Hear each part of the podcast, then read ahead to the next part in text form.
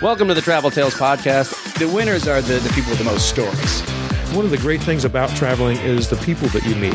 I've slept in bus stations, like I've slept on people's floors. and it's already on fire, and then there's just a gigantic, huge explosion, like out of a Hollywood movie. It's not right or wrong, it's just different. We hired like 10 Chinese prostitutes to come be our audience.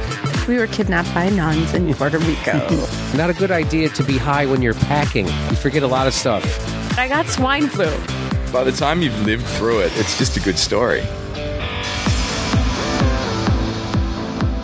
Hey, everybody, welcome to the Travel Tales Podcast. I'm your host, Mike Siegel. Thanks for listening. My guest today is Jason Cochran. Before we get to Jason, I do have some announcements to make. And one is that you go to our website, that is traveltalespodcast.com. Go there and see photos of our guests, see their stories and what they're about, see things that I've written, see things that some of the guests have written, and also see links to our guests' websites and social media. And uh, speaking of social media, you can see links to our social media, and that is, of course, Travel Tales Podcast on Instagram, Travel Tales Pod on Twitter, Travel Tales Podcast on Facebook, and there are links to Stitcher Radio and iTunes. And if you're subscribing to iTunes, I do ask that you please give us a good rating because that helps people find the show because it boosts our presence, and that's always a cool thing to do. If you want to write me, maybe you'd like to be on the show, maybe you know somebody else who'd be great for the show, or you just want to say nice things, you can write me at traveltalespodcast at gmail.com. Once again, that's traveltalespodcast at gmail.com. All right, so Jason Cochran was a guy that I would run into at uh, various travel events around Los Angeles. He works for Frommer's, the uh, famous travel guide books. He's written numerous London travel guides for Frommer's, and he also hosts a weekly radio show for them. He started out as a journalist, backpacked around the world for a couple years, came back, and found himself in the travel industry and has been writing and traveling ever since. We've been trying to work out this interview for a while, and I'm glad we finally made it happen. Please enjoy my conversation with Jason Cochran. Down to London. Down to London. Gone down to London to be the king. Well, Jason Cochran, Hi.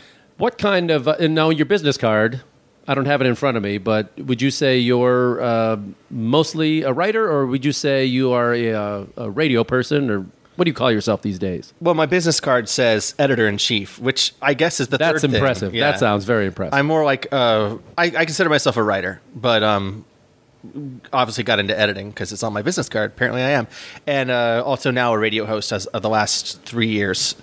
But I think yeah, I've always thought of myself as a writer first, probably because that's what I started doing when I was younger. I guess you know, like like all of us, it's an original perception of ourselves. Are you working solely for Frommer's now, or do you still freelance other places? For the most part, just for Frommer's because it takes up so much of my time. But I do freelance pieces. Um, but the last year or so, I've just been dedicating myself just because of time. So where did it all begin? Let's start from the beginning. Which the beginning you Cochran story?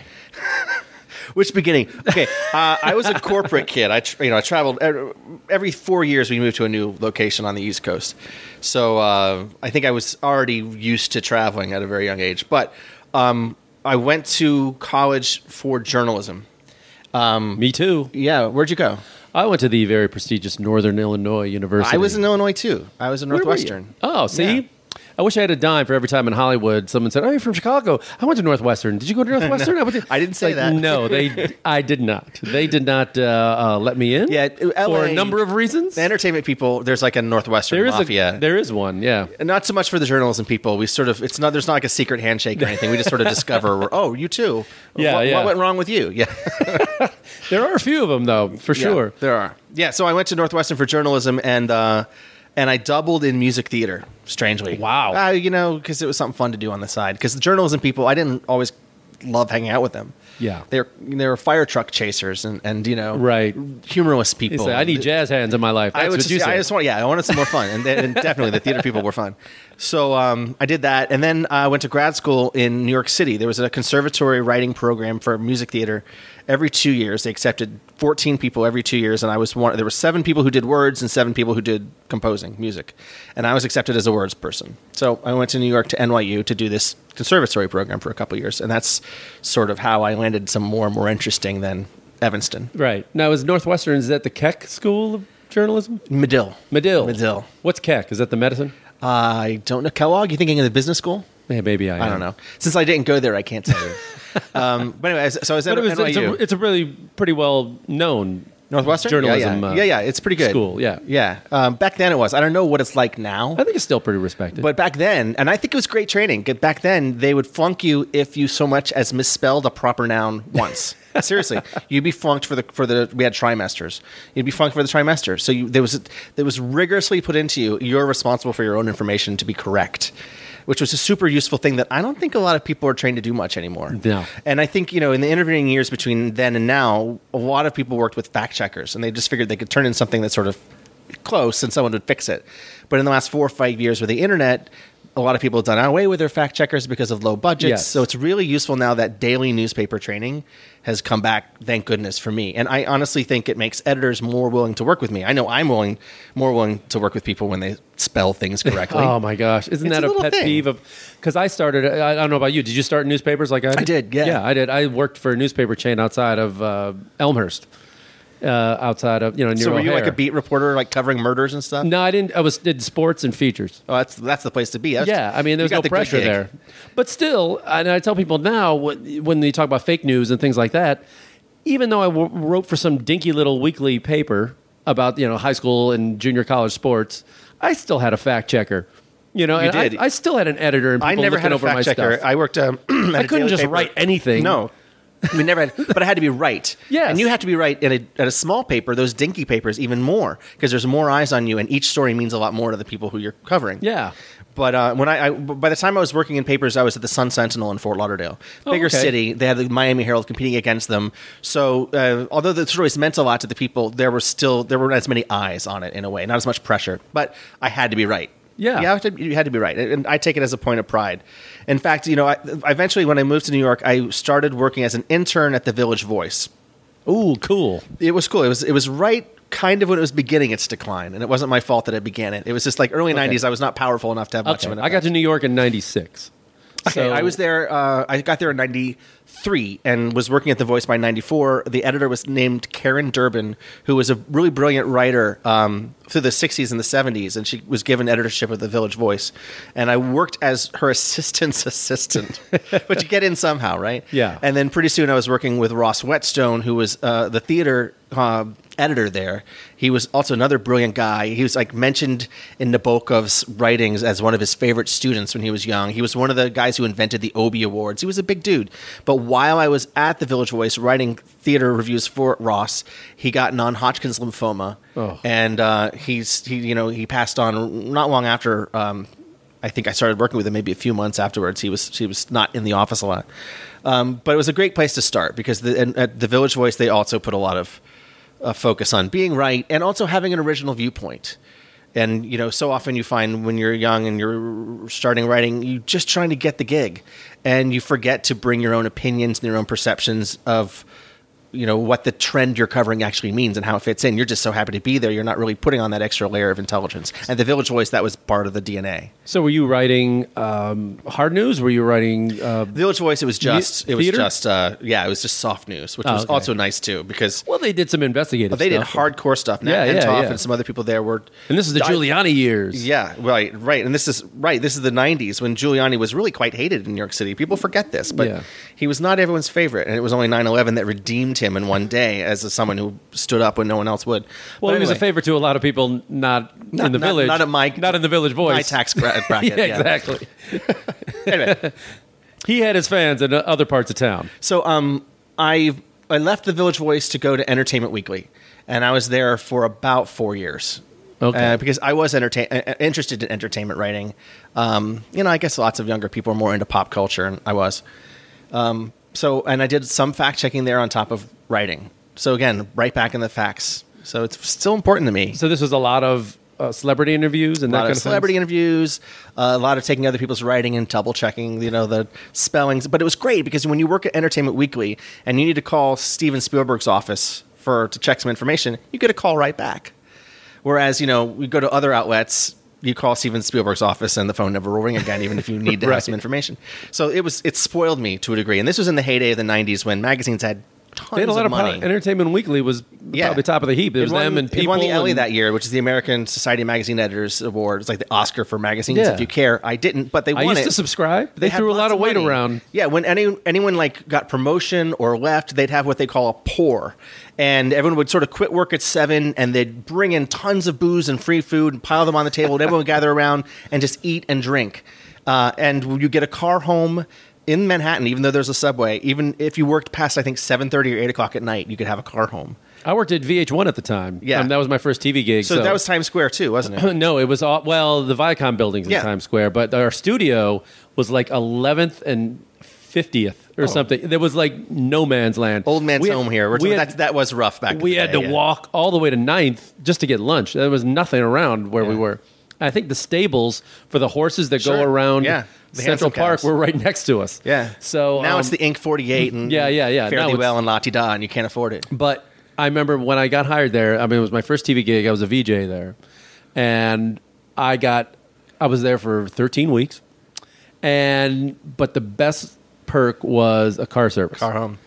We had When car you're in 11th, service, that's the only way you get someone I lived to take in the Brooklyn, job. Yeah. Oh. Yeah, even better. so that was a haul, and I used to fall asleep. And my roommates loved these vouchers. I mean, we yeah, yeah. I remember that was living. This is pre Uber, and pre, uh, so to get rides around New York was living, man. I thought I'd made it, and then it all went wrong. and then it all went wrong.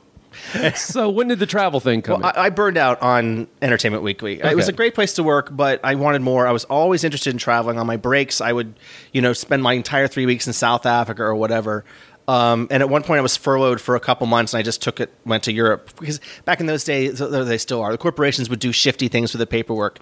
They would, they would, they would throw you off the books after about a year and a half, so they wouldn't have you wouldn't click into getting benefits. Yeah. So that's what they did to me. And I said, well, if I'm going to be thrown off the books for a while, I'm going to go to Europe and I'll backpack. And that's when I would stay in little grandma apartment in, in, in, in 1995 Prague. You know, this woman who just come out of communism and was making extra money by having strange young men sleep in her room. She was incredibly brave. You know, but things doing things like that that you did, you know. Yeah. But I, I wanted to travel more and I burned out. I, I remember waking up stock still in the middle of the night one night. I lived on Lower Sixth Avenue by King Street, and I stood up. It's three in the morning, and I suddenly was worried about CBS and the ratings. And CBS was doing very poorly in the '90s, and I thought, wait a minute, what the hell do I care about CBS in the ratings? Um, This and I said, I, I, and so I quit. I went backpacking around the world for two years. Two years. Two years. I figured I would go for a month, and then I thought, well, if I'm going to go a month, I might as well go four. And if I'm going to go four, I might as well give up everything and go for as long as I can. Two years. Okay, now let's do this. So, what year? are We what years are we talking? We're coming up on the 20th anniversary this year, which makes me feel super ancient. It's Okay. 1998. 98. So still, the internet really wasn't. Maybe you had an email address. No, the nice thing is, I actually was. This sounds like I'm bragging. It's a strange thing to say. I was one of the very first travel bloggers. In that 1998, I was hand coding through HTML my journals because there was no what you see is what you get. There was Of no course, there, yeah. was no freaking you know WordPress. So you got a website. So I literally had a, a, a space on a server uh, out of my IS my uh, internet service provider, and I would literally hand code in HTML and take pictures, scan them in. HT, yeah, literally, you had to do it the hard way. It was like quilting, and then and I had so I left my. That's how I stayed in touch because no one carried. It was right at the cusp of people carrying cell phones wherever they went. yeah. What was the name of it? Um, it didn't have a name at first, but then I had a car accident when I was in South Africa, and my car basically I bought a VW Bug. Its brake cable snapped. I went flying into an intersection unchecked, but ran sideways into a pole, so that I sort of grazed my car and stopped it. And on the pole was a metal sign uh, in Afrikaans. That's I'm going to say it wrong for people listening uh, who speak Afrikaans. I'm sorry. Stap vinnig which means step quickly across, because that was the sign for pushing the button for the like. So this piece of this giant metal sign from like apartheid era was sitting in my seat next to me when I came to arrest, and that became the name for my blog, Stap vinnig which was Step step, quickly quickly, across. across. Very catchy. I like it. Yeah, but back then you didn't need to have a brand. It wasn't. It was just a, you had a blog so that your parents knew you weren't dead. exactly, and Yeah. people could follow along. Yeah, Your friends. Exactly. And I wouldn't get any free stuff Yeah. out Where's of it. Jason this week? Exactly. And then they could always read what would happen to me after the fact so that they don't stress out. They know I'm alive. You know, I'm glad I, they couldn't follow me in real time. Otherwise, I think a lot of people would have been pretty alarmed. So, other than the accident in South Africa, what were some of the uh, other lowlights of this two years? Did you ever like There consider? was, there was food poisoning, mostly highlights. You know, there's food poisoning. You'd have to go these things you go through as a I human know, but being. were you ever like uh, anything stolen? Anything? Any border Uh, crossings? Also in South Africa, at, at a hostel in Coffee Bay, you we, we all put our money in the safe, and we come in the morning, and most of our money has been taken by the staff, who was left in the middle of the night. But being a very suspicious backpacker to begin with, I think many around the world backpackers are already suspicious because they have to hoard their money. We, I only put part of my money in there, so I didn't lose everything. What um, were you mostly focused uh, on a certain region? Were you, was it mostly No. Europe or was it you're I mean, in Africa I did, for I did about three or four months in Europe, but I didn't want to stay there because it was going to drain the resources yeah. too fast. Yeah. So, um, you know, I spent some time in London, but had friends who lived in Beckton, which is almost in the ocean in the east Okay. of London. It's terrible, but uh, I stayed with them. Anyway, I, I went to the to the festivals in, in Scotland. I you know went a few, few other places in southern Europe and Spain and Portugal, but then just got out and I went down to, to Africa. Did the whole bottom quadrant of Africa, and then hopped over to Mauritius, India, Nepal, gosh. Bangladesh, and then Thailand down to um, Hong Kong, and then uh, Australia, New Zealand, and then when I landed back in LA, I was from New York.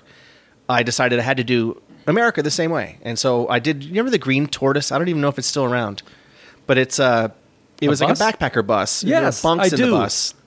It might still be around. And um, I took that from Oh my God. LA to San Francisco and then clear across the country and got off back in New York. so that was how I ended it. I thought I have to give my own country the same disrespect I gave every other country. so I mean, So was- I didn't spend anywhere, nowhere I, I longer than three nights, except for the segment that I spent a few months in Cape Town in the middle, just to take a break. was it mostly hostels? I mean, Almost all hostels. I can't think of a real hotel I stayed in, maybe except in India, where either I could afford it or I met some rich Yeah. person who didn't want to stay alone for the night and let me hang out. hotels are rough enough in India. I mean, a hostel I can't imagine. Yeah, I don't even know there weren't many hostels. They're like YMCA type things, Right. But you, you know, you don't need at, at, at, at- with the value of the American dollar. I didn't really need a, a hotel, a hostel. Well, in terms of highlights, were there any kind of uh, moments that you remember just getting blown away? Like this is really life changing kind of place, or something you really didn't It expect? seems like it happened again and again. More, I get a, a, a- just sort of like a prevailing color of those two years. Obviously, freedom, but you know, things going very slowly. Me able to sit at a table, write in my journal, have a couple beers, and not need to be anywhere. Um, that to me was like everything because the more I could think and write in my journal, the more at home I was. I'm, I'm I think I'm more internal and I'm more of a writer. I know some travelers just want to conquer every mountain and you know squirt all of their adrenaline at every moment, and I'm more of a step back, see the picture, feel the vibe type of traveler. And so that was really good for me not to have to be anywhere. And literally, I wouldn't decide where I was going to go until the day before. The only I had a few pegs, you know, my flights that I had arranged. I had to be in a certain city by a certain day, but otherwise it was all up to me. And if someone said a good suggestion, hey, go to Mount Abu in India. Yeah, okay, I'll do that tomorrow. So I just, I just, I think I loved the being able to do it as what I wanted to do, more or less. so, uh, as you're going along the way and you're writing this blog, and did they even call them blogs back then? I don't even. Uh, What was I called it? Writing your website, journal? I think, Yeah. yeah. So, w- were there plans to turn this into something like maybe a book or? I had a lot of people tell me that it should be a book, but I couldn't reconcile it in my head. I'm like, I'm just another guy who went on a, on a trip. Is how I felt about it. I didn't, you know, there was no, you know, a lot of bloggers even today think they're being revolutionary by saying this is a story of someone who quit their job and went traveling around the world. But it's not. That's your angle. That means something to you, but it doesn't mean the same to everyone else. Frankly, it's sort of like listening to people's bad airline stories. You know, it's it's something that was like put you through the mill, and you certainly was important to you. So I didn't think that my story was was necessarily something worth sharing. I need to have something a bit more of a construct. Do you go back and look at it now, uh, and you look at those journals, Yeah. and what what comes out at you now? Some of it is like, ooh, that wasn't as bad as I thought it was. The writing. Yeah. Sometimes I'm like, um, I can't believe I was as brave as I was. Like I wish, you know, as we get older, we get a little bit more neurotic. And I'm not saying I'm crazy neurotic, but I am noticed like when I had no compunction of jumping out of an airplane. When now I would probably think twice. Still do it, but think twice. Where'd you? Ju- where'd you? That jump? was in Nelson, New Zealand. Yeah, in the northern tip Usually of the it's New island. Zealand. Uh, either that or bungee. I went hang gliding there. Well, I didn't want to do it in like India because you Of know, course. standards. Yeah. but I But also wanted like, to do it in a beautiful that. place. Yeah. like because the point of skydiving is to take your time and enjoy and to look around. Unlike bungee jumping, the point of bungee jumping is to tell God He can't kill you.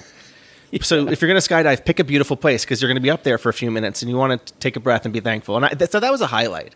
You know, when I thought so I would, I, all my family was like, "I can't believe you did all these things. You were such a, a nervous child," and they couldn't reconcile the fact that I had done these things. But it seemed perfectly normal to me in the moment, and um, and every now and then I had an awareness that I was doing these things I never thought I'd be able to do. And that's how I planned the whole trip to begin with. I made a list of all the places in the world I never thought I'd be able to see. Because, you know, I was like 20 something. I wrote, you know, Sydney Opera House, Taj Mahal, all these things. And then I went and saw them all. That was how I designed my trip. I, it was sort of the bucket list idea. So when you see, you know, people that are, uh, we're roughly around the same age, I think. So when I see people now who are doing the exact same thing you did, like taking off for two years, Yeah. but now they're doing, you know, they have their Instagram feed, they have this Twitter, they have, they're on Snapchat, they're on all these different platforms. They're trying to make a business out of it. And some are doing it and getting it paid for and everything like that. Do you look at them with jealousy or do you go, man, I'm glad I didn't have to do that? Because now if we were doing it now, I'm not jealous, that's for sure. Okay. Because I think to work that hard um, at showing people how you're feeling, how are you really feeling it? Right? If you're always thinking of how it looks inside of a frame, are you really doing what you ultimately would do if you didn't have that force upon you? So I, I, I won't say I couldn't do it, but and I know that some people that's how they fund it. That how that's the only way it can be possible. So great, but I was thankful that I had worked two jobs. I had another job for a uh, on top of Entertainment Weekly for a, a Microsoft listings website that wildly overpaid me because it was the 90s and I socked it away and used that money. So I was lucky to have these funds that I could use. I, when I got home, I was broke, but I didn't have to work during the trip if I didn't want to. And That's it was pretty a- good. It was a luxury. It was a luxury that came out of the, the first dot com boom, you know, and bust that I wasn't. I was not a. I did not get an IPO or anything. like, I just got a check that was too big, which they don't do anymore. But it enabled me to see the world. So Mm-hmm. Well, at least they give you a check Microsoft. and not uh, stock options. No, with didn't some get of these anything other like places. I came back and I was goose egg. I had nothing. I didn't have, you know, I had a storage unit full of stuff I couldn't believe I still owned. how But much anyway, do you think you still, all all told, how much do you think it cost you roughly? not not that much. I mean, technically, for two years, I don't. I can't. I don't know. This is too long ago. For me Did to you have a remember. budget like a certain amount a day? No, per I'm day just or I'm good with money in that I sort of have a sense of how much I have and how the thermometer is going down, but I don't do the books. Was there ever like a screw it moment? I'm gonna I'm gonna splurge in some place. It'd be something like a skydiving, Okay, you know, which would have been probably two hundred dollars or something like that. And that was a lot. That's a lot for a backpacker. Oh, yeah. Usually backpackers is like, no, can I just hike somewhere? so that would that would be one of the moments, you know, uh, or doing the bridge climb in Sydney. sure. You know, it's a bit of a splurge, but it's a splurge because when are you going to do it again? Are you still in contact with a lot of people you met? I wish. You know, I got all their email addresses, but they're all dead now after 20 years. the people or the email address. no, they're, they're email Oh, thank God. Okay, that would be You know, it tragic. Yeah, you know how it is when you meet people. Because when you backpack, it's like falling in love every three days. I know. You know, it's like it, you have to cram all this relationship in just a few minutes, knowing it's going to die. It's but like pre Facebook, it, it was a lot harder to stay in touch with yeah. people. I mean, a few of them I'm Facebook friends with. Yeah. Um, but some of them I can't even remember the first place that I met them. They've, I've known them now so long by Facebook that I know them now. And some of them have done really well for themselves, and some of them just vanished. So you come back from this after two years, you're broke. Uh, did you still have a plan that say, okay, well now I think travel writing is going to be my thing? Nope. okay.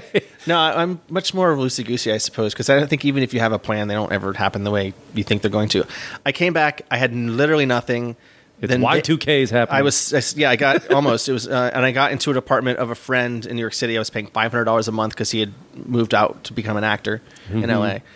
And I got a call the next day from someone at a game show. There was a new primetime game show. They needed people to come work on them. And this woman who ran the writers' room knew that knew me from Entertainment Weekly because she had been a librarian there.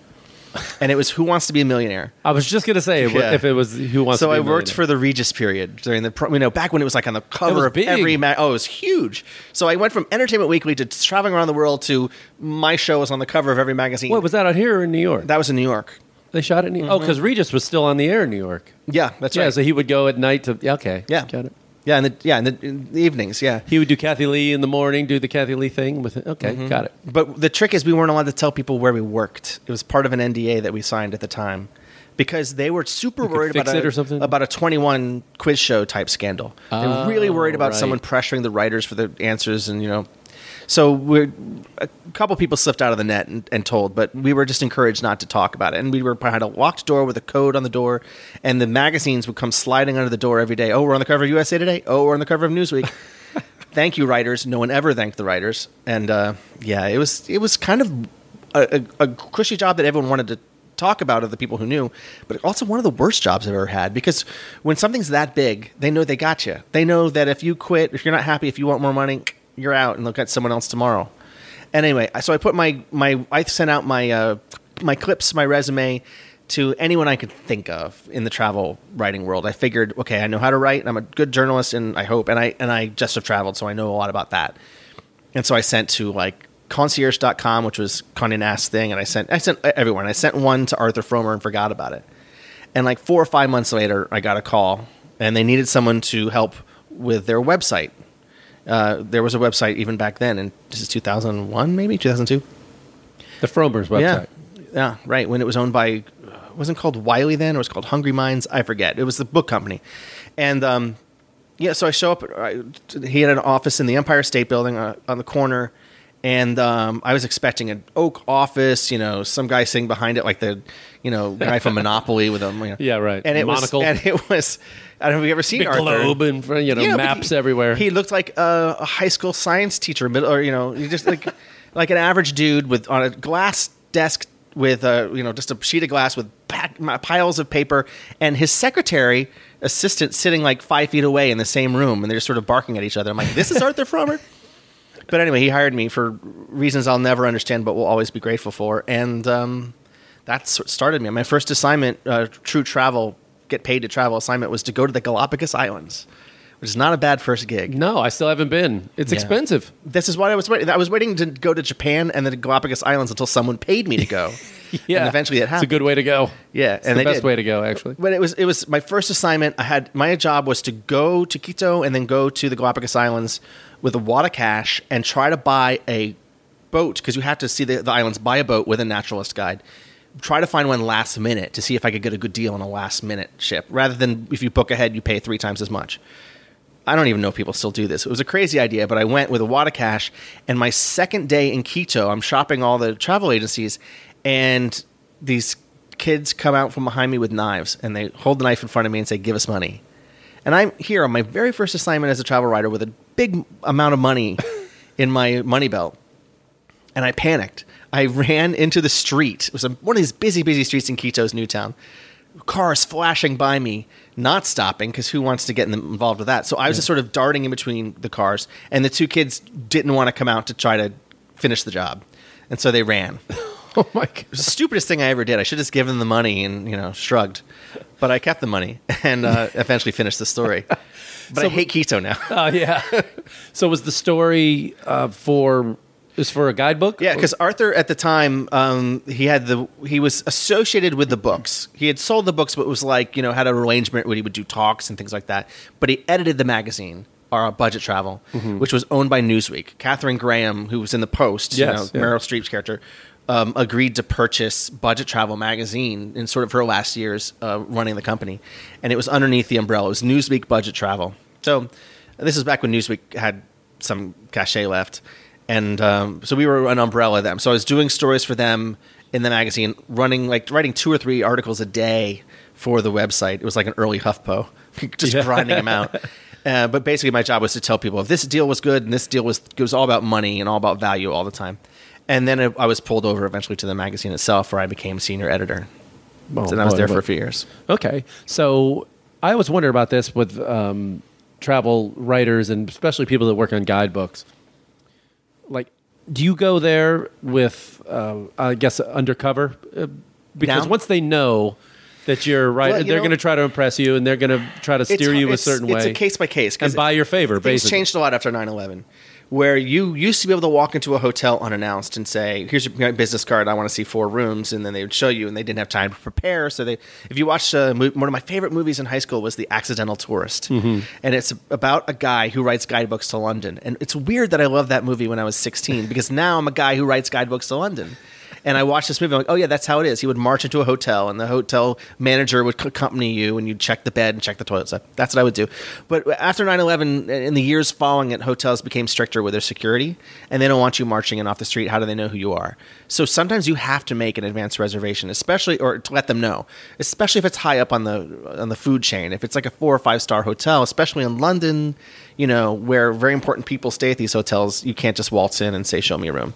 You can try. I've many times said, "I'm having a family reunion," or "I hate the hotel I'm in. I'm changing," but it doesn't always work anymore because, especially in London, they're very they're very tight. They're very security oriented. Would you go to these hotels and just look at a room and not stay there, or just go? I Oh, just, I just want to hear this. all the time. And I justified it by saying they're going to make money if I put them in the guide. So I'm Right. still, even if I didn't tell them what I was doing, I'm doing them a favor.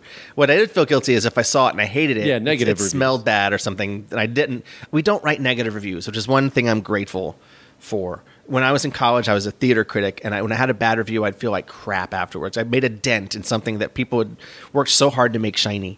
And it's nice that when you write guidebooks, you don't put things you don't like in there. You're, you guide people to what you do like. Um, the only people you have to explain it to is the hotel or the PR person or whoever it was if you had made an arrangement with them to see it to begin with. I always wondered. I I used a a lot of Lonely Planets when I was first starting around, but you would notice that the like the restaurants and things that they would recommend got really crowded really fast. And that's also Lonely Planet's fault because they, they should be checking them every year to see if their standards have gone down.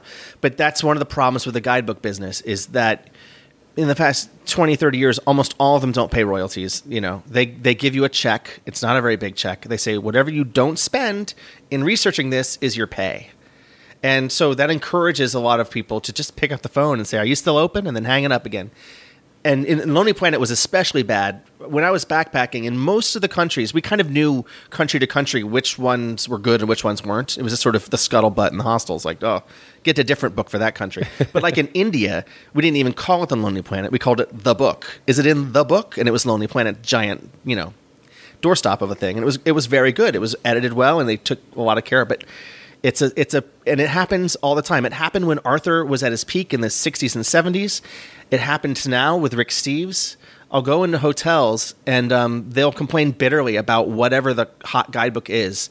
You know, I was at a place and the owner's like, I keep sitting at breakfast with my guests and telling them do this, do this, do this because they're good, and they say, "Oh no, that's not what Rick said," and they'll just do what the book said. So it's, I guess, it's human nature. I guess some people need a little hand holding, and that's great. That's why we're all here writing because people need us, right? Mm-hmm. But it does create a problem in standards. Certain places decide not to keep them up. So, what is Frommer's angle? I mean, when when they set out to do a guidebook, what is what is the Frommer's way? I mean, are they appealing to a certain demographic Well, or a certain kind of travel? It's shifted many times over the years. When he started, it was Europe on five dollars a day in the late fifties, and this is a time when the middle class had never been able to vacation in Europe because it would have taken them a couple weeks to get over and back on the ship alone. No one had that kind of time. The jet had just come in in 1957, and that's when Arthur's book took off at the exact same time. So he he was trying to make Europe affordable for the people who weren't debutantes living out of trunks and so that was cheap. Europe on five dollars a day. Over time, uh, as Frommer's the guide brand became more popular and more ubiquitous, it really started to cover all all levels of income. You know, gradually as Arthur left the guidebook and sold it in I think the late seventies, early eighties, it shifted a little more upscale so that our parents would use them, but we wouldn't. When I was a backpacker. I never used Frommer's. Me when either. I applied That's why to I Budget never- Travel magazine, I picked it up. I said, "This isn't budget travel. This is all package tours." To me, it was backpacking was budget travel, so it wasn't even my kind of. bu- So I had to learn that we're writing for in the in the, in the I think in the, in the zero years we were writing for um, probably college educated people who had a little bit of money but not a ton, um, who wanted just to know how to use their money better. But it's not strictly budget anymore. I don't even have hostels in any of my guides anymore because people find those when they need to find them. They don't, and and also standards change all the time pretty quickly. A hostel that's great this today can be terrible in nine months. It all depends who's running it at the time because they're you know they have a lot of volunteer staff. Mm-hmm. So we tend to be more like the places that are a product that really need to be reviewed. You know, it's what we tend to review the most in Frommer's, but it's all levels. There there was a study done on um, the market of budget travel magazine and they found that it, the demographic most aligned with the reader of Smithsonian magazine, which shocked me. College educated, maybe even advanced degree, probably had seventy or eighty thousand dollars, but just didn't want to spend it like a fool.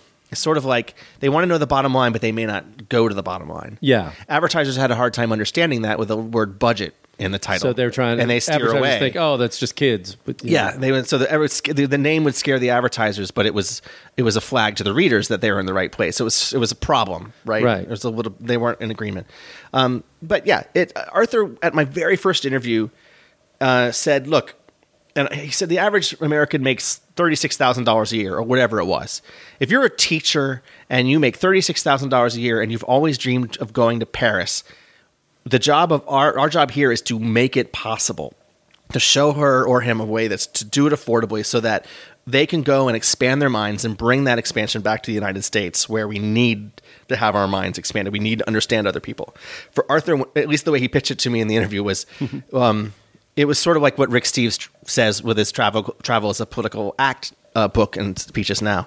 It was like by doing this, we are helping a lot of people in the country have better lives, and we're helping society, American society in, in particular, uh, to be uh, more diverse, more expansive, and most under, more understanding. Obviously, that's more in need now than ever before. I don't think that there are a lot of truly budget travel publications anymore.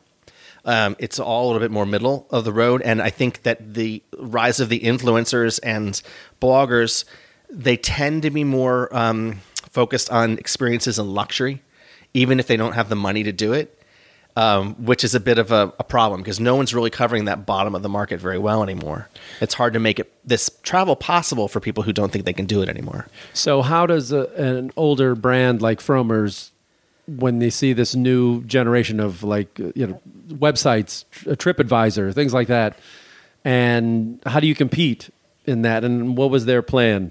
What I do think you what for do you farmers, it's all, and I can't speak entirely for Arthur and Pauline, who still own the company, but I think it's about trust. It's about, oh, okay, someone's been to these places.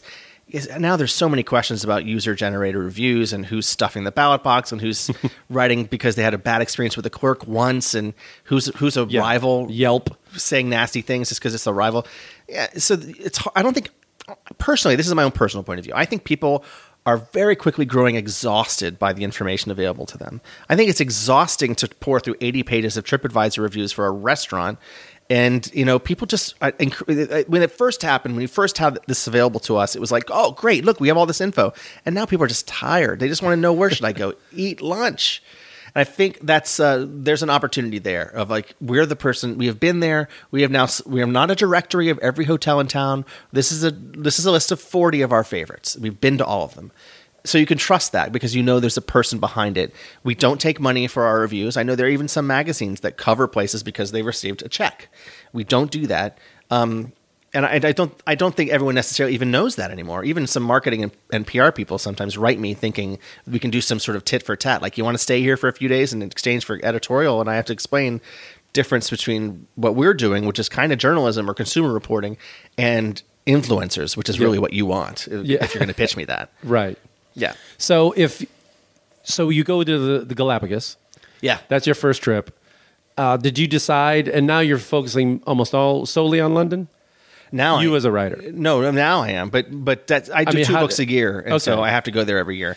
Is- but no, back I did everything. I went to Slovakia, I went to Croatia, I went to Rio. I mean, all over the place. And you saw, especially with Eastern Europe and Central Europe, the change Yeah. has been Yeah, astronomical. It was right when when things were waking up. When Croatia was like discovered by the Germans, but not by the Americans. Yeah. And I wrote an article about Croatia, like, oh, you should ride down the coast and you should visit the national park. And then Croatia decides to award me with guide with a Journalist of the Year award. Simply like it was a PR stunt for their their bureaucrats. You know, they bring you in, they trot you Sure, out. yeah. But that was the, that was where Croatia was back then. They were just so glad that no one was mentioning the war. and now they're overrun. Now they're it's another kind of war. yeah, I was just in Login, Yeah? Croatia, which I loved. It was it's a beautiful. great place. Yeah, I loved it. I really do like Croatia. I think it's still it's still sort of un, you know there's there's there's European famous and then there's American famous. Yeah. and you could say Croatia is overrun, it's over with, but almost no none of the people who aren't in my travel world life have been.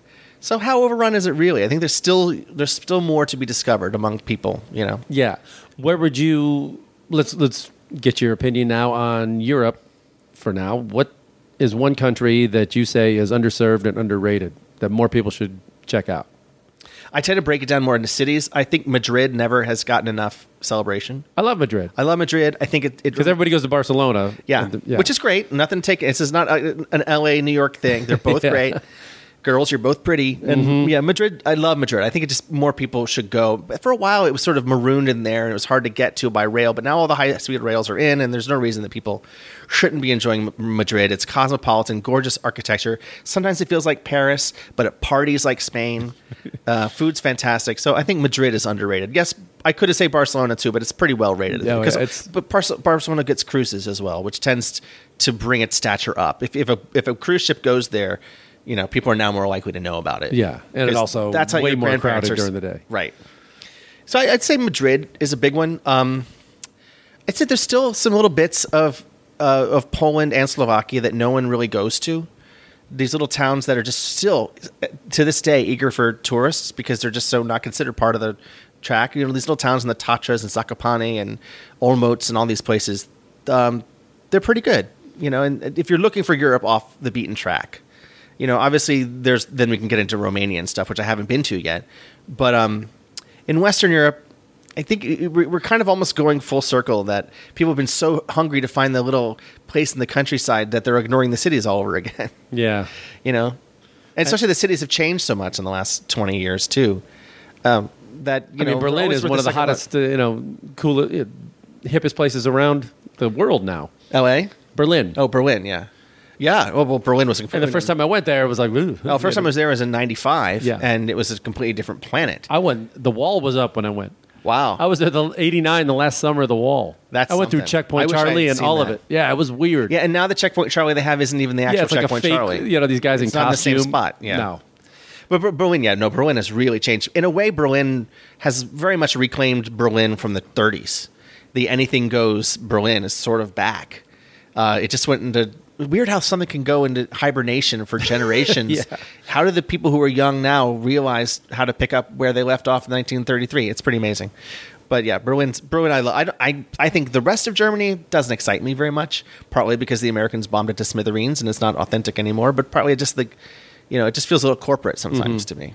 What's uh, one place that you kind of steer people away from, if there is one? Like they say, maybe they're going there. Oh, I you do, go, you don't do need to go Germany. there. I think you're going to go to Munich or Frankfurt or something like that. It's again, all the Germans listening. Don't worry about it. I love you. I think it's a great place probably to live. But I just I think there's uh, I think there's so much more in Europe than Germany. I know some Americans have always wanted to go there, and they go just for that on their first trip to Europe. And I'm like, what? You missed Venice? You missed Florence? You, you, you- yeah, you missed Nice. I, actually, I don't love Nice, but you know, it's still part of the tapestry, and it's a very different color from Germany. So um, I'm not going to diss Germany, but it's a little, you know, How did you come to and Brussels. Who loves Brussels? Yeah, I was in Brussels. It's sort of like the Detroit of, uh, You see the of little, Europe. the It's little okay to boy make fun of pissing. it. You see the statue of the little boy pissing, Yeah. and then you have some fries, and then you're out of there. Yeah. You drink some good beer, and then you're out. How did you come to London being the like your main focus now? I don't. Because I love London, but I mean, i certainly the language has got to help. I just always think uh, I hate the word Anglophile. It just it feels feels shallow to me. But when I was a kid, I had these great uh, books by the Automotive Automotive Association, the AA in Britain, which puts out these beautiful books of of Britain. I had never been, but I would read them constantly. I had three or four of them. I just look at the pictures, and I would dream of being there. It was just something that I Yeah. re- resonated with me. I got hooked And- through Monty Python. Okay, well, see, no, that's legit. I think. Yeah, you know, this and is, movies and TV. This you is know, how James a lot Bond of us and- choose the places we want to go. When I, you know, w- one of the reasons I decided to take my world tour is Mother Teresa had just died, and I was watching on CNN people running across a park to get to her funeral, and I thought, I wonder what it's like there. What does it smell like? What's the air like? What's the light like? I would love to know what Calcutta is, and uh, that's when I decided. I didn't actually go there on my trip, but I didn't get to Calcutta either. but but it, what did it inspire me to see the rest of India? So I, I think that's totally legit. Yeah. And, but anyway, London, like in 1986, I think I took my first trip there. It was one of those school groups, ACIS. You know, the teacher is your is your chaperone, and you, Oh, get, yeah. you see them doing things like drinking a beer. Before, yeah, I've never seen teachers. That's exciting. Yeah. Um, so I, that was my first trip, and it was a much, much, much different country back then. You know, on, These on are the Sundays, years. Everything shut down. It was uh, the meat tasted funny. Everything was different. You know, it was Yeah. it was there was carpeting in the bars. What? Yeah. Now a lot of these things are gone and changed, and, and it doesn't. You know, you could still hear the reverberations of late of early '60s rationing almost in the '80s, but it's uh, now London. Yeah, the economy London has not changed good. almost more than any city I can think of, at least culturally. The bones of it seem the same, but everything that's happening within the city is completely different from what it used It's to the be. The most, I mean, one of, if not the most, like diverse city. I mean, I've been to it in quite a while. I mean, Yeah. New York is right up there, but I mean, London is. You mean in terms of the kinds of people who live there? Yes. Yeah, I think London is, and New York and Toronto, and these are little miracles in that people of all different colors and, and religions are living together peacefully, happily, with one common purpose, not killing each other. This is something to say, you know, if you look back at the not so distant history. It's kind of a miracle that these cities can, and to a degree, Los Angeles, you know, I think there are, there are only a few of these places in the world where there's such an incredible diversity and yet people are not murdering each other. And I think that happens because when you know your neighbor, you don't want to kill them. You know, Yeah. you're more likely to want to kill someone else when you're in another. And that's another reason why I've always wanted to be the travel writer in my career is because you introduce someone to someone who's like them, there's going to be less conflict because there's now understanding and not the fear of the other that politics is always preying upon. Give me some of your top favorite spots to go to in London. And uh, how about your new hotspots? what about new areas? This is something like? I'm proud of. It's not quite a hotspot. Uh, what actually it is? It's the Thames River. I'm I am now the proud holder of a mudlarking license. Okay. I applied for it with the City of London. Mudlarking. Mudlarking. Okay, so the Thames is XTC's third album, I think, is Mudlark. yeah, no, that was Skylarking. I'm it's sorry. as much um a river as it is something estuary. It's like a, a tidal.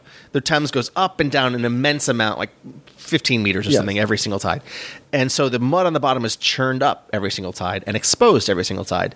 And the Thames has been used as a dump for 2,000 years since the Roman times. So things are incredible things are being churned up with every tide. And when low tide, you go down and you look down and you see, you know, Roman pottery, you know, Renaissance coins, leather shoes from you know the 1200s. Uh, I entire Jack the Ripper. bottles, you know, pipes. I, yeah. Well, you can find a lot of animal parts down there Oh, because there was a there was a rendering plant on the north side of the Ugh. Thames. They dumped teeth and bones, and so you're wondering, is this human or is this, This, a pig? this has got to smell awful. It's not that bad. Okay. You're not supposed to like touch your eyes because Right. Mm-hmm. it was also used as a sewer all those years.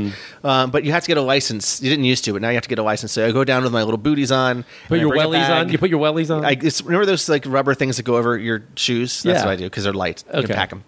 Uh, and, and I just for a, a few hours before the tide comes back in and threatens to murder me quickly, I uh, you know I just sort of you can dig around a little bit, just tiny bit. You can pick stuff up. It's incredible the beautiful stuff you can find.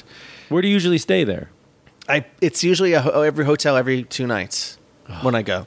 Yeah, That's a lot. It's a lot. I hotels are greedy too because if they're arranging to let you stay, for example, they want all your time. Like you're going to eat at our, at our restaurant, you're going to meet our pair, and it's exhausting. And then when you're changing every two days, those are a few hours in the middle of the day that you can't do daytime touring, like all the attractions you have to do. So I increasingly I'm going I try to like find a friend who's going to be away or you know and and guidebooks again they're not as lucrative as they once were. And so you have to make the dollar stretch if you're going to make it worth your while. So now you've been there so many times. How do you keep keep it fresh, having to go back to the same places sometimes? Um, there's always more history to discover. I'm a huge history buff. And I mean I mean to the point where I wonder if I don't love travel as much as I love history. And when you go to places you're basically immersing yourself in other people's history. I begin I've thought to of wonder that. If, if travel isn't really what I do because I love history Um, so I, there's always more history to discover in, in London, and things are always shifting slightly. yes, sometimes there's a sense of just going around the bases. Um, back at the British Museum, okay, there's a Rosetta Stone still there. I'm moving on, but new tours, new ex, new um, museums are always opening. Things are always being discovered.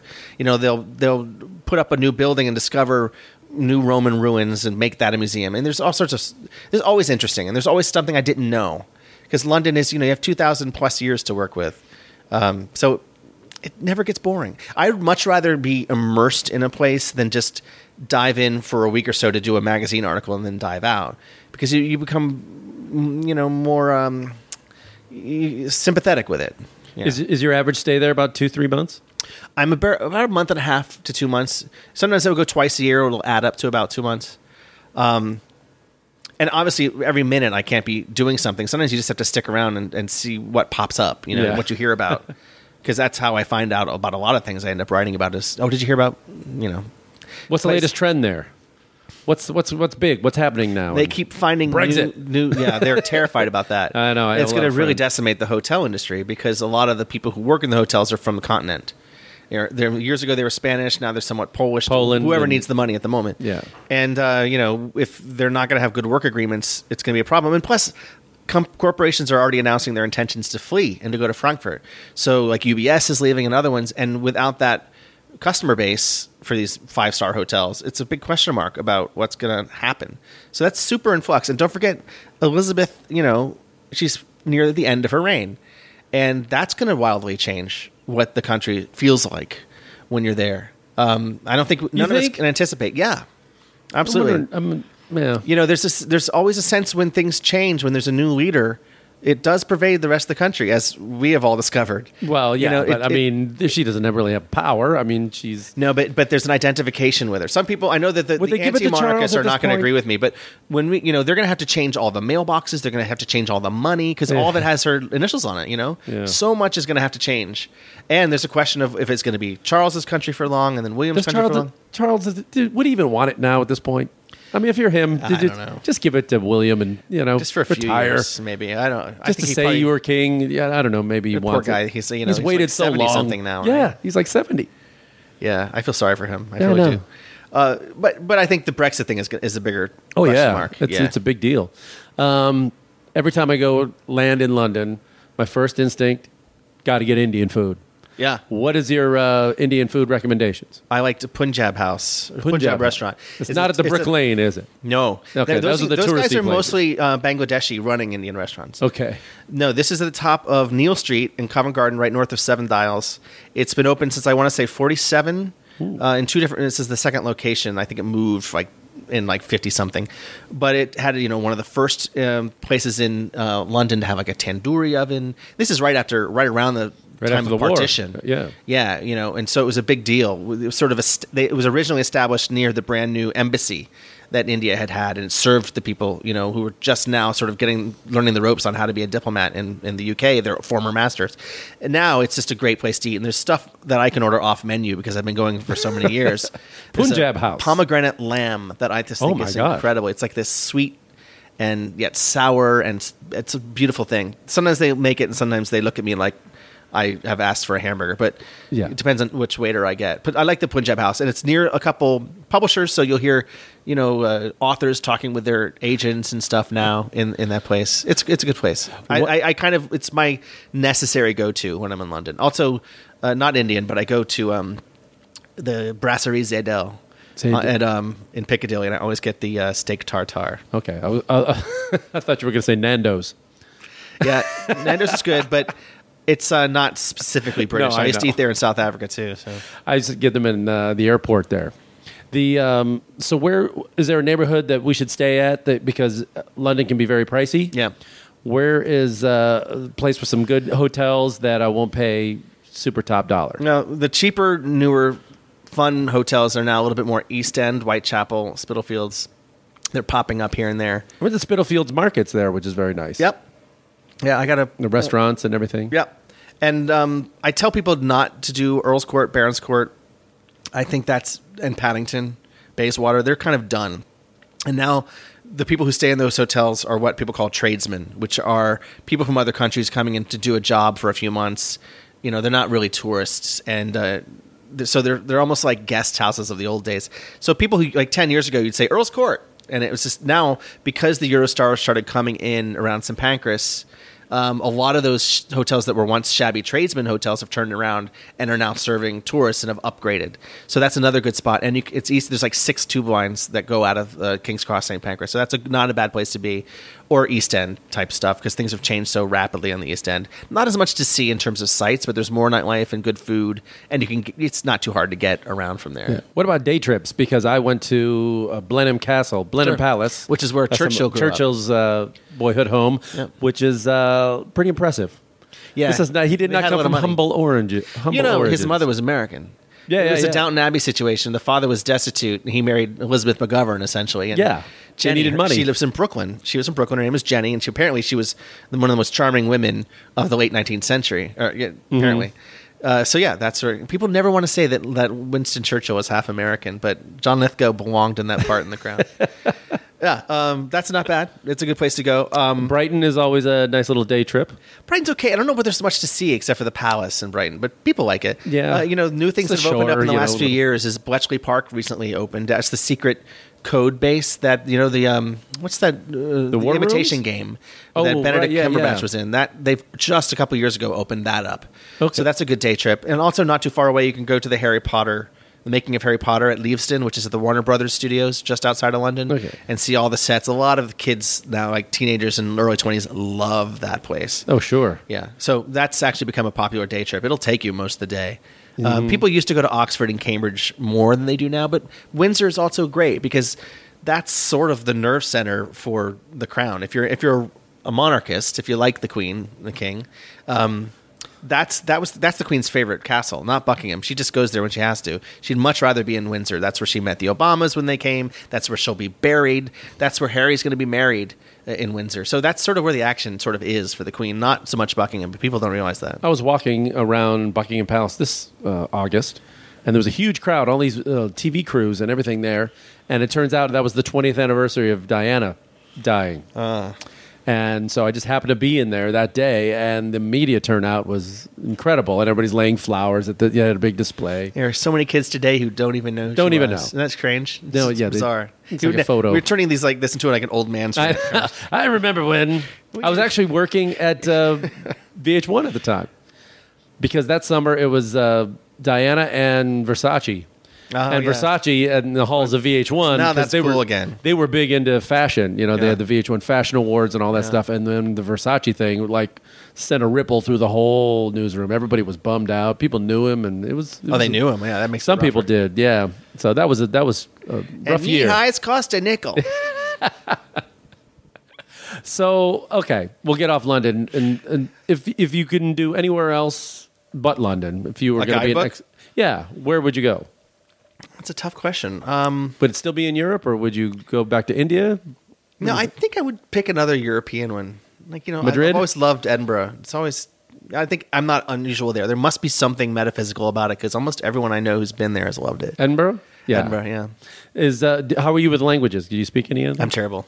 oh, really? Yeah, I can speak uh, just enough French to f- friend the French. Unfortunately, I learned it in school and then promptly forgot it, but I still think I know it. Sure. which is the worst combination.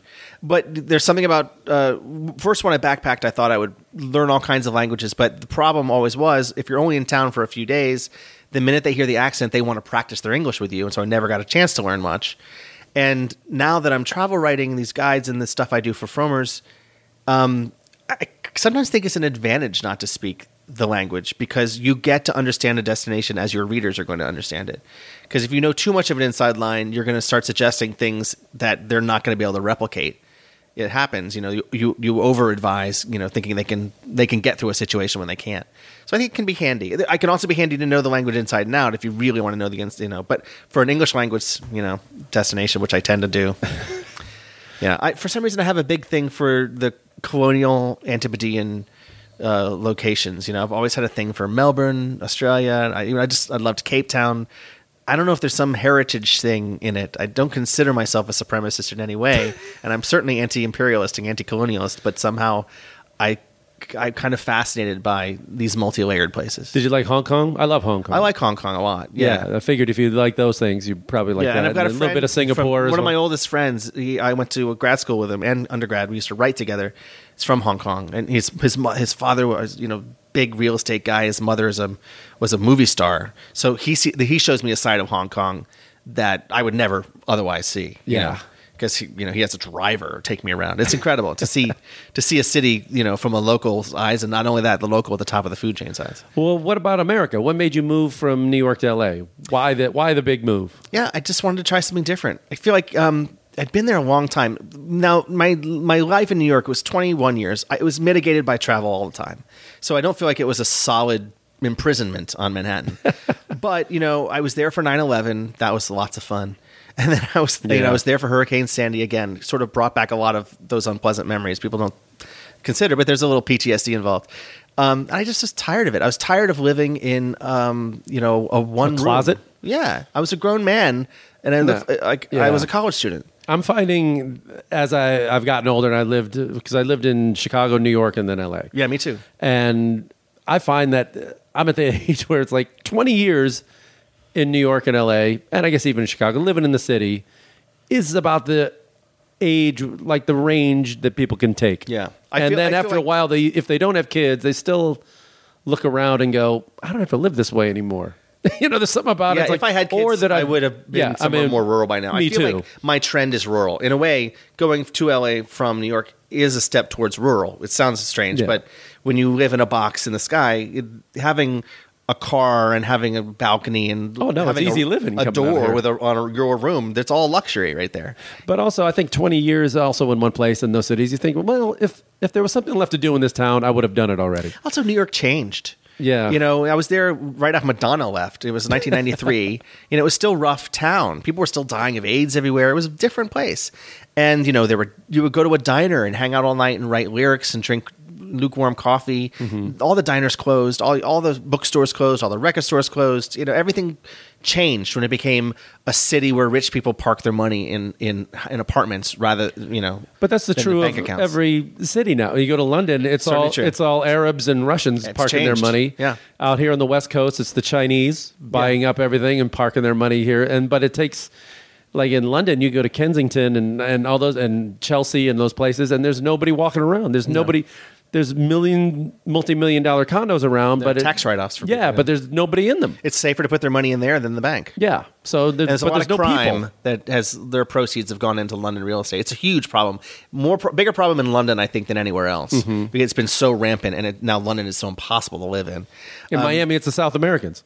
Yeah. you know they're the Brazilians and the, The Argentinians and, yeah. and yeah, they're coming in. Yeah, it's just a safer thing, and, and it affects us all. LA has not been as bad about that. In the hills, Yeah. it's bad, but on in the flats, which is what I call them, Yeah, it's but not I mean- as bad. But it's still incredibly expensive in LA. Right. Well, the Chinese they tend to buy more where, like in San Gabriel Valley Yeah. and uh, Alhambra Yeah. and all that other stuff. But you know, I thought I, for years, you know, you hear people say this phrase when they live in New York. They go, "Only in New York." I looked out my window. I was having dinner, and someone was taking a dump on the sidewalk. Yeah. Only in New York. They they say only in New York to tolerate the intolerable, as if it's adorable.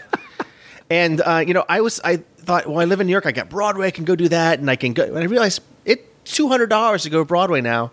I'm not doing the things I said I was here to do. You know, when you're vacationing in New York, you do all those things because yeah, it's great. yeah, I six love to visit. Days, this is your There's shot. no better place to visit. But to live there every single day, you know, you're not going to do all those things because you can't afford it. and it's hard. It's uh, Yeah. I, it's exhausting after you start to see. Like, yeah, I just lived there a couple of years, but you would see why anybody who has the means has a place outside the city. Yeah. just to escape to, like whether it's in the at the Hamptons or at the shore or in the mountains, somewhere just to just like. Yeah, and just and, and the and bohemianism that I went for, you know, to hang out with other writers, that wasn't so much there anymore. Not Yeah. only because a lot of the writers I knew had given up and become something else, or gotten married and moved out of town. Jackson Pollock is not there anymore. but just no, there's no place to put up your work anymore. There's no sp- space to live cheaply anymore. Well, they say there's no. Uh, San Francisco is going through the same thing as well. I mean, No, why there's it's a no train wreck. bands or anything coming out of San Francisco because no artist can afford to live there, and then New York has had the same problem. No, they're really good at, at designer food. really, because that it's a consumer group. You know, they're spending the money. Right. So I don't say New York is. I think we all uh, countries. Cities go through these phases, I, s- I suppose, over the long view of time. But New York sort of might be this for the next, you know, even s- two, 20 years or so. You know, we may not see it change appreciably within our lifetimes. Who knows? Do you see uh, London? The same thing's happening there. It's I worse mean, in London. I could Yeah. never live in London. I love visiting, but I would find it oppressive to be crawling around on the, the tube going 10 miles an hour in rush hour with no air conditioning every single day of my life. Oh, You know, it's rough. That's another great thing about being a travel writer is you can take the flavor of lots of places, but it's also a curse because you can see yourself living in any of them. You can imagine what life would be like in all of I'm going through that now too, and this whole moving phase. I had Yeah. when I went through that thing. It's like, nah, maybe I'll m- live abroad. because I like everything. In- me too, and I can pick one. Yeah. But you also need money to live in London. Yeah. Yeah. And it's I, like I can go there. I can live anywhere in the world, but uh, a lot of those places that I love are unfortunately expensive. I know, love so London. It's expensive. we don't I- have the money to live necessarily where we want, Yeah. but we have been able to see so many places. So there is a trade off. We've gotten lucky in some ways, and you know we're just not as cushy in others, I suppose. Well, where do you see um, the business, the travel business headed? Uh, guidebooks and things like that, and with the web and everything else. And do you see a, a trend going away from these influencers and websites now Yeah. back to guides? Sorry to say it, guys who are listening, but I, am hearing it already in marketing and PR that they're turning against the influencers because they don't see what they call the ROI. They The don't return. see them. Yeah, they're not seeing it. They're like, we thought that would help, didn't.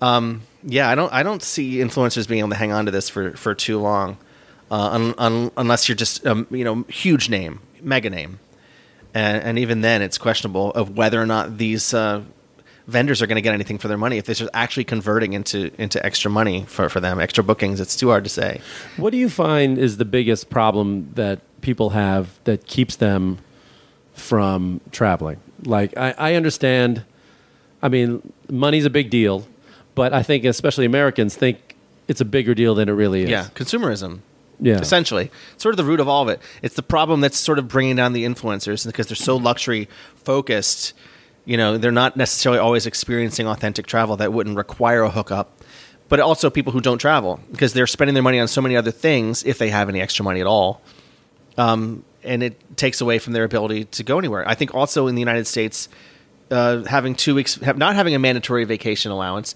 and only two weeks at a lot of places where that is given, it's not enough because a lot of us have an aunt who lives in Seattle and a brother who lives in Atlanta, and we have to give them our time on vacation. So when are we going to go?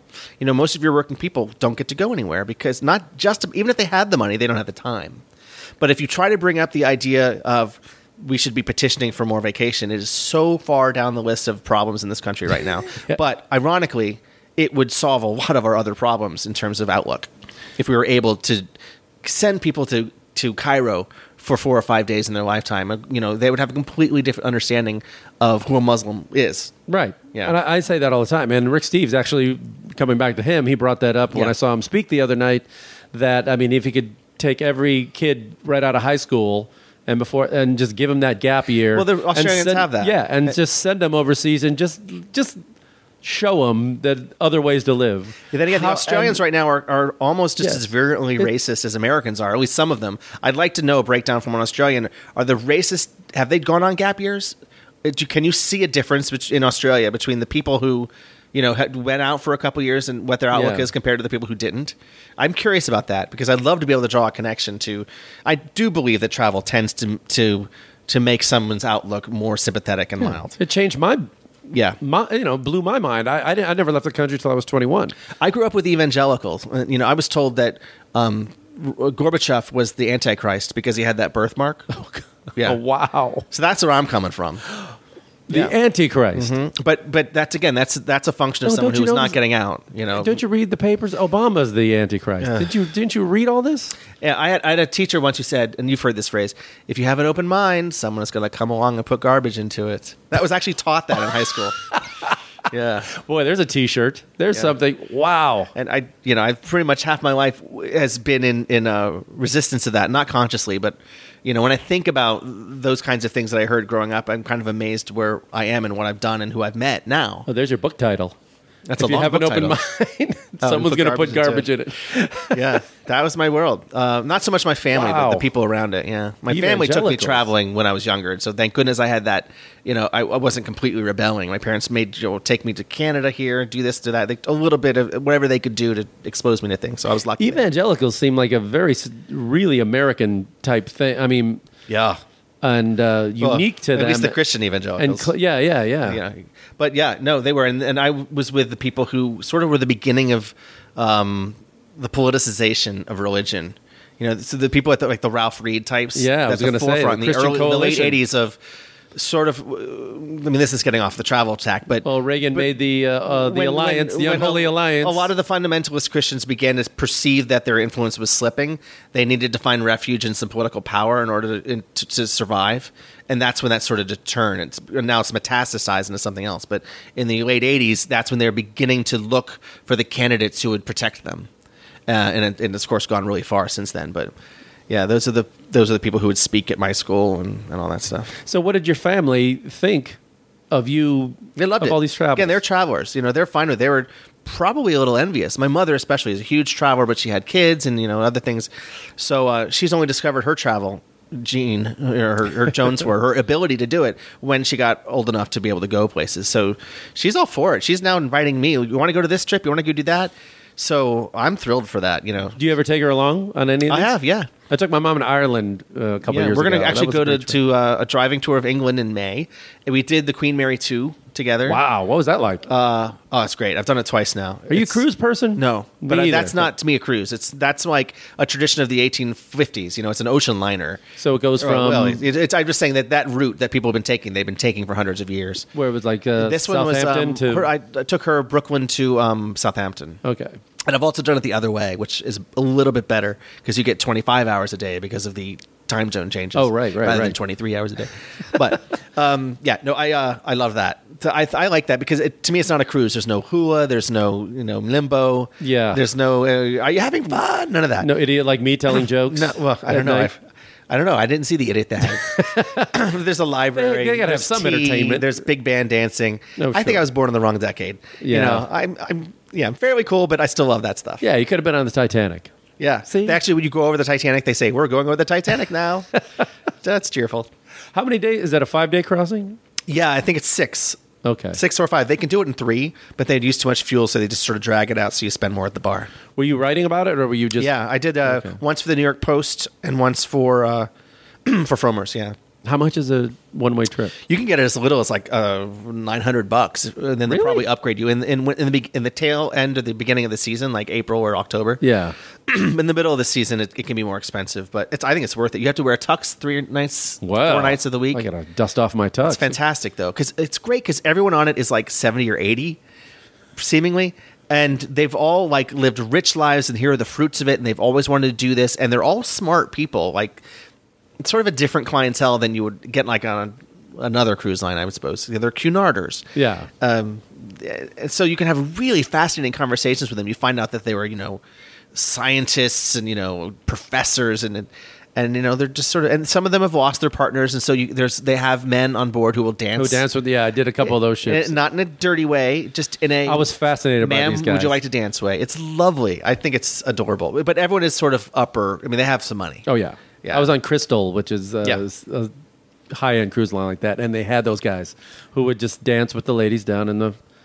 Yep. down there. And I was I watched these guys every night, and they and they travel along, they travel uh, for free. Yep. I guess they're not paid, but they do travel for I forget free. what they call them, like companions. or something like or, not No, escorts. um, Uh, gigolo. There is a word.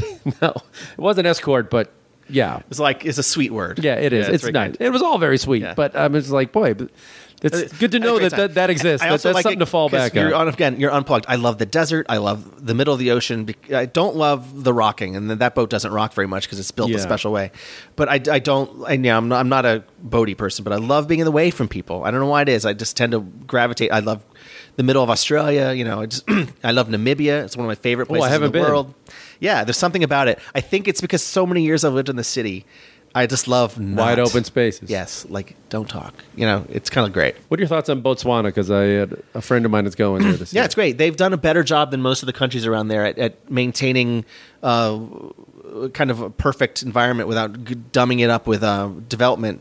So they aim for a higher class of tourists. It's going to be more expensive generally than a lot of the other countries down there if you're doing a safari, but it's worth it because they, they really do put a value on preservation. I've been in Okavango Delta, riding in Mokoro, and you know all through that area. It's um beautiful, but it's again that's part of the delta where a lot of Africa's watershed kind of dumps Yeah. into it, and so it's a different kind of animal out of hippos and crocs than you would see in a in a drier place where animals have to find water.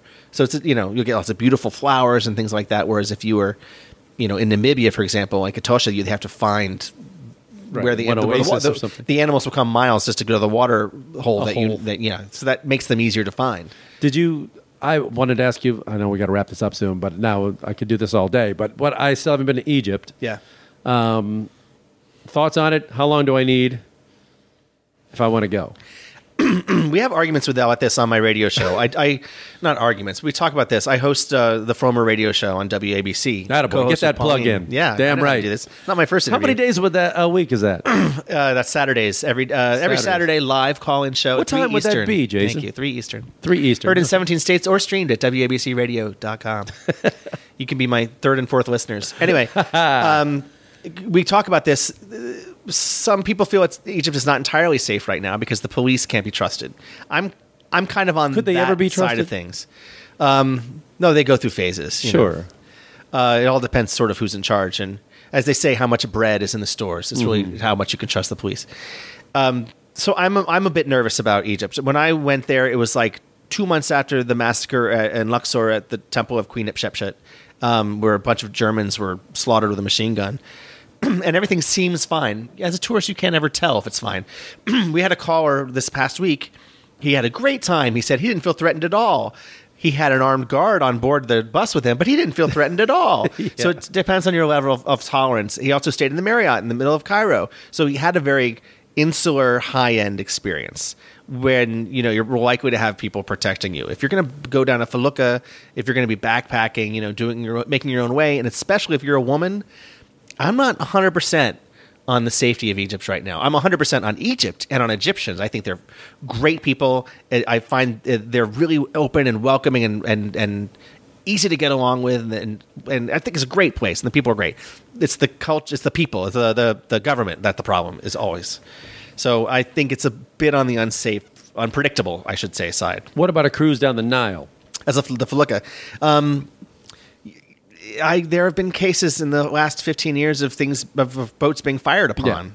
But I mean, is it worth it? I mean, if, if I'm going to go all the way to Egypt, I know I got to see Cairo. But, I would probably do it myself. Okay. You know, but that's I. I'm, Or is I'm it overly touristy? I don't know the difference. I will do something, but I also have to think of my responsibility to tell. And often my listeners will, will be of an age where they're not going to necessarily be as nimble about changing. You know, so I, I sometimes am nervous about recommending things that I'm not confident. Like my grandmother couldn't be able to do. Okay. I think I would do. I would do that. I think doing the ride down, you know, to Aswan or Luxor on the on the boat would be so much fun.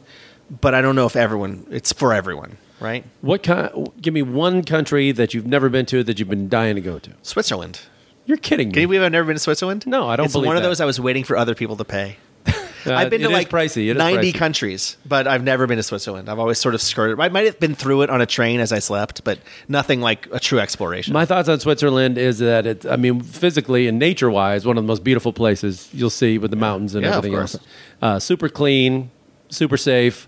It's just a little, there's no, Antiseptic. uh, yeah. And, That's what I've and, and, and also, it's the uh, culture, the people. It's so, such a divided. Yeah. I had some Swiss people staying with me recently, and it's just one was from the German speaking part of it, the other was from the French speaking part of it. They might as well have been in two different countries. They knew nothing about each other. I mean, they were, they didn't relate. I was like, oh my god, there's a Swiss couple here, and there's another Swiss couple. You guys can we'll go meet and have a beer and hang out. And as soon as the Germans came in, they're, oh, you brought the other Swiss people. Well, I guess it's easy to be neutral when you're polarized. Yeah, and so they're just kind of, and then there's some that speak a local dialect. Like they said, local politics even cast way more of a shadow than national politics mean nothing. They so like your local county Switzerland's government is a strange case. It's I a would very go for strange the nature. you know, you don't hear a lot about like, culture, but cultural identity. There's not other than the chocolate and the fondue. Yeah. Well, I want to go to the Chaplin the Museum, skiing. the Charlie Chaplin Museum. I'm a big fan of silent films, of all the other nerdy things I am. Okay. And I want to, and they just opened about a year or two ago in his old villa, and I want to go see what they've done. Yeah. I like also Patagonia, not a country, but a place. I'd like to go there. I want to go there too. and I'll the be- Trans Siberian Railway. One day that will be on my list, but I'm not going to Russia anytime soon because I'm not pleased with Russia. Uh, I've not might- been. It's on my list, but it's lower. and I'm talking about uh, going to Malawi at the end of this year. Wow, which is a place I've always wanted to go. Malawi. Yeah, okay. taking the, the ferry on the lake, just sort of spending four or five days just going from port to port. Were there things that you, when you started traveling, you say, "I'm gonna, you know, climb that mountain"? Have you let it go? Has time like Yeah, I Have you given some stuff up? I don't know if I've ever been that guy. I've been more interested, like discovering the places as they present themselves to me. I've never been like, I got to climb this, I got to do that. Uh, and plus, I've done a lot of the things I wanted to do because of the way I set out to do my world trip. So that's I don't know if I could necessarily pinpoint one thing, but I know that things will always be turning up that I can't wait to try. Can you picture yourself staying in one place and not traveling that much? No, no. I, I'm, but I'm for, I'm a cancer, and so I have this push and pull between being a homebody and like turn on the Netflix and leave me alone, and what's next? I got to get out of here. I'm going crazy. It's a terrible combination. It's very. I don't know if that's a cancer thing. I have they the say that thing. cancers are the home, oh, really? homebodies. Yeah, Okay. yeah. But I'm very much not like a cancer. When I'm out of the house, I forget the house, right? And I'll be gone for months, and I'm totally content. It's very strange. Um, yeah, so I don't think I can do without travel in some way. I'll always have to live within reach of an airport, and um, and hopefully the political climate will keep allowing us to go. I know. As much as I think that I can just, oh man, I'm just going to get my little a piece of land and a, like a little cabin out in the mountains or something, and, and then I realize, well, I still want to go places. And then the thought of driving five hours to the nearest airport is just like, ah, I don't. Yeah, and I'm I'm the introverted extrovert. I mean, I want to be out and I want to be in, and I, I I get recharged both ways. And sometimes I can't take any more people. I want to go to the desert, and then I'm like, oh, where are the people? And I go back to the city. It's just People ask me that. I was like, how can you be antisocial when you go up on stage in front of like hundreds of people at night? I go, oh, easy. well, Watch that's me. more like you're in your own Watch me. zone. Yeah, Yeah. You're like you've got to you know. I understand that you're getting like an energy almost more than a specific uh, interaction. I think it's control too. I mean, a lot of comedian, comedians were mostly control freaks. I think Stamps especially because it's solo and we have all the. Yeah. It's just us and a talking into a And microphone. They say that a lot of comedians are on the sad side. Maybe that's not the right word, but maybe uh, the hell's that supposed to mean? what you know. See what I did there? That's the, there you go. uh, and on the aggressive side. What the hell is that? But Okay. just like you know, uh, they're, they're, there's more like they got their own groove going on. yeah, yeah, we're loners.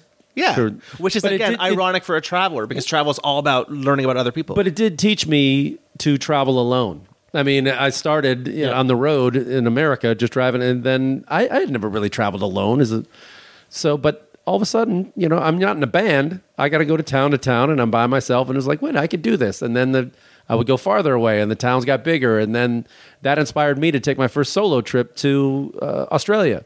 And I was like, well, if I could do this around this country, I bet I could do it overseas. Mm-hmm. And then Australia is a good starter because it's you know there's not much culture shock. it's a great there. way to start. It's like It's safe and easy, and there's no. And it's, it's almost too much like America, actually. yeah, it feels like San Diego. Yeah, really. But I mean, then I did that, and I was like, I can do this. And then every country was, you know, forget it. Now I want to see the world.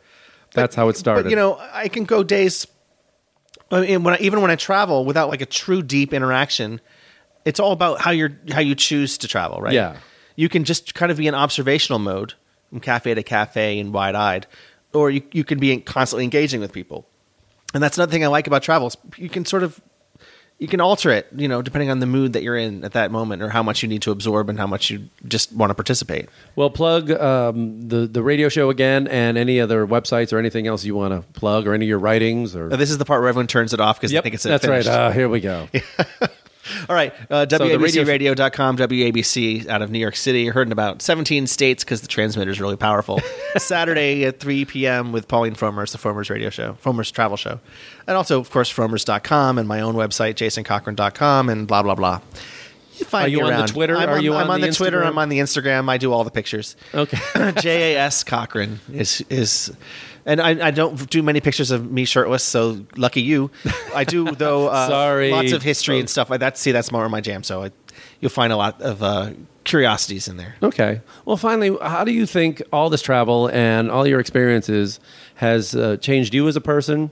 And how are you different now than you would be, you think, if, if you never went away? Like, I think I'd be much more bookish. I think I'd be much, I'm much more uh, the like the seven year old shy, standoffish me.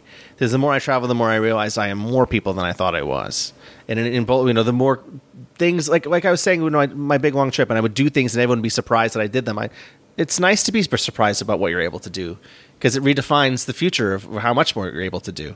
And I also know that you know we all get sad sometimes. We all get a little depressed. We all get a little hopeless, especially now with the politics, if that's your bent. But um, as long as you can travel, as long as you can get a day pack and go to some faraway beach where there's no one around, there's always some hope. You're always a release valve for you. So as bad as things get, there's still sort of a, a place to go and a way out and a and a and a way to restart if you if you want to restart.